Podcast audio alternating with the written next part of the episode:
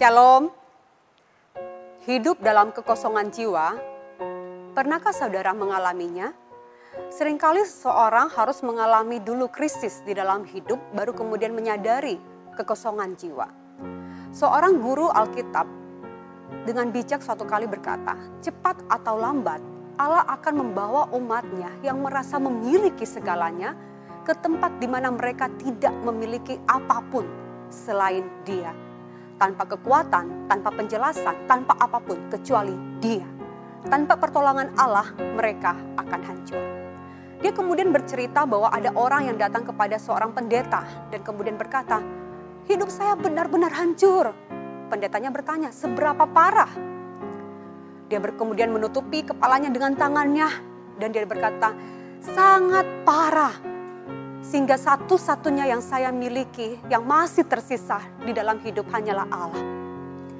Wajah pendeta kemudian berseri-seri dan dia katakan dengan senang hati, saya meyakinkan Anda bahwa kalau hanya Allah yang Anda miliki, maka Anda memiliki kekuatan yang lebih daripada cukup untuk memperoleh kemenangan besar. Saudara yang terkasih, kita hidup di dalam dunia yang tanpa arah dan serba kacau. Kesuksesan menjadi lebih penting daripada jiwa kita yang terisi. Kita sering kali menggantikan hal-hal yang tidak penting dengan sesuatu yang kemudian kita anggap itu lebih berguna, lebih baik kalau kita memiliki. Kita tidak bisa lagi melihat keluarga itu juga menjadi hal yang paling utama.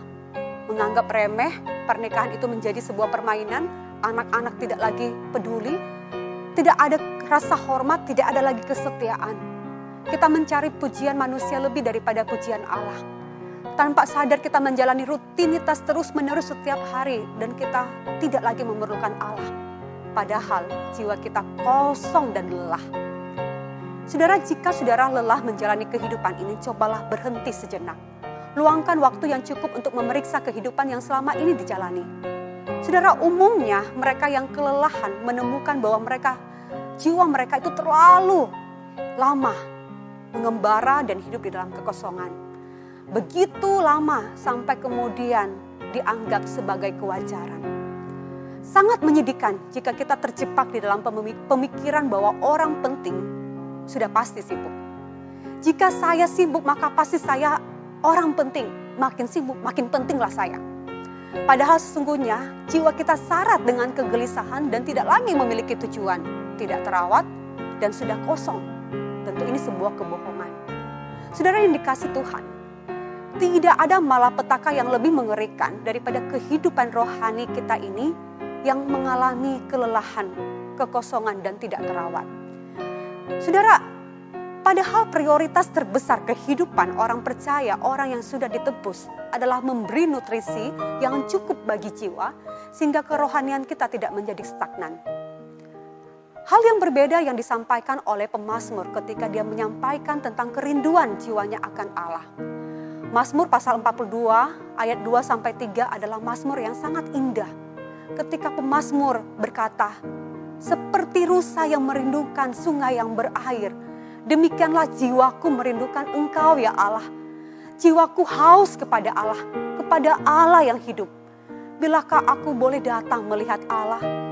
Saudara, ini adalah kerinduan yang penting, yang sangat-sangat mendasar, yang harus yang dimiliki oleh setiap orang percaya. Saudara yang terkasih, sehari-hari kita dihadapkan dengan rutinitas pekerjaan yang dapat mengakibatkan Allah itu terpinggirkan dari sudut kehidupan. Desakan, tuntutan pekerjaan apa pun tiba-tiba saja mematikan kepekaan rohani kita. Tetapi firman Tuhan berbicara untuk kita kembali memiliki kerinduan akan Allah. Saudara dalam relasi keluarga itu sering kali digambarkan relasi segitiga. Seperti ini. Saudara, saya memiliki kertas segitiga seperti ini. Ini menggambarkan relasi antara kita dengan pasangan kita dan juga dengan Allah. Allah suami istri. Saudara ketika saya melipat kertas ini, makin ke atas saya lipat, makin menuju sudut atas, maka yang terlihat adalah relasi suami dan istri itu makin dekat. Saya lipat terus menerus, makin lama makin ke atas, makin lama makin pendek. Maka jarak antara suami dan istri makin lama juga akan makin lebih pendek, makin dekat satu dengan yang lain. Saudara, artinya apa? Ketika suami dan istri mengisi jiwa mereka dengan Allah, memberikan nutrisi bagi jiwanya itu dengan Allah, memiliki relasi yang baik dengan Allah, maka tentu relasi dia dan pasangannya akan lebih dekat. Konflik demi konflik terjadi di dalam rumah tangga, terjadi karena kekurangan nutrisi jiwa sang suami ataupun istri akan Allah.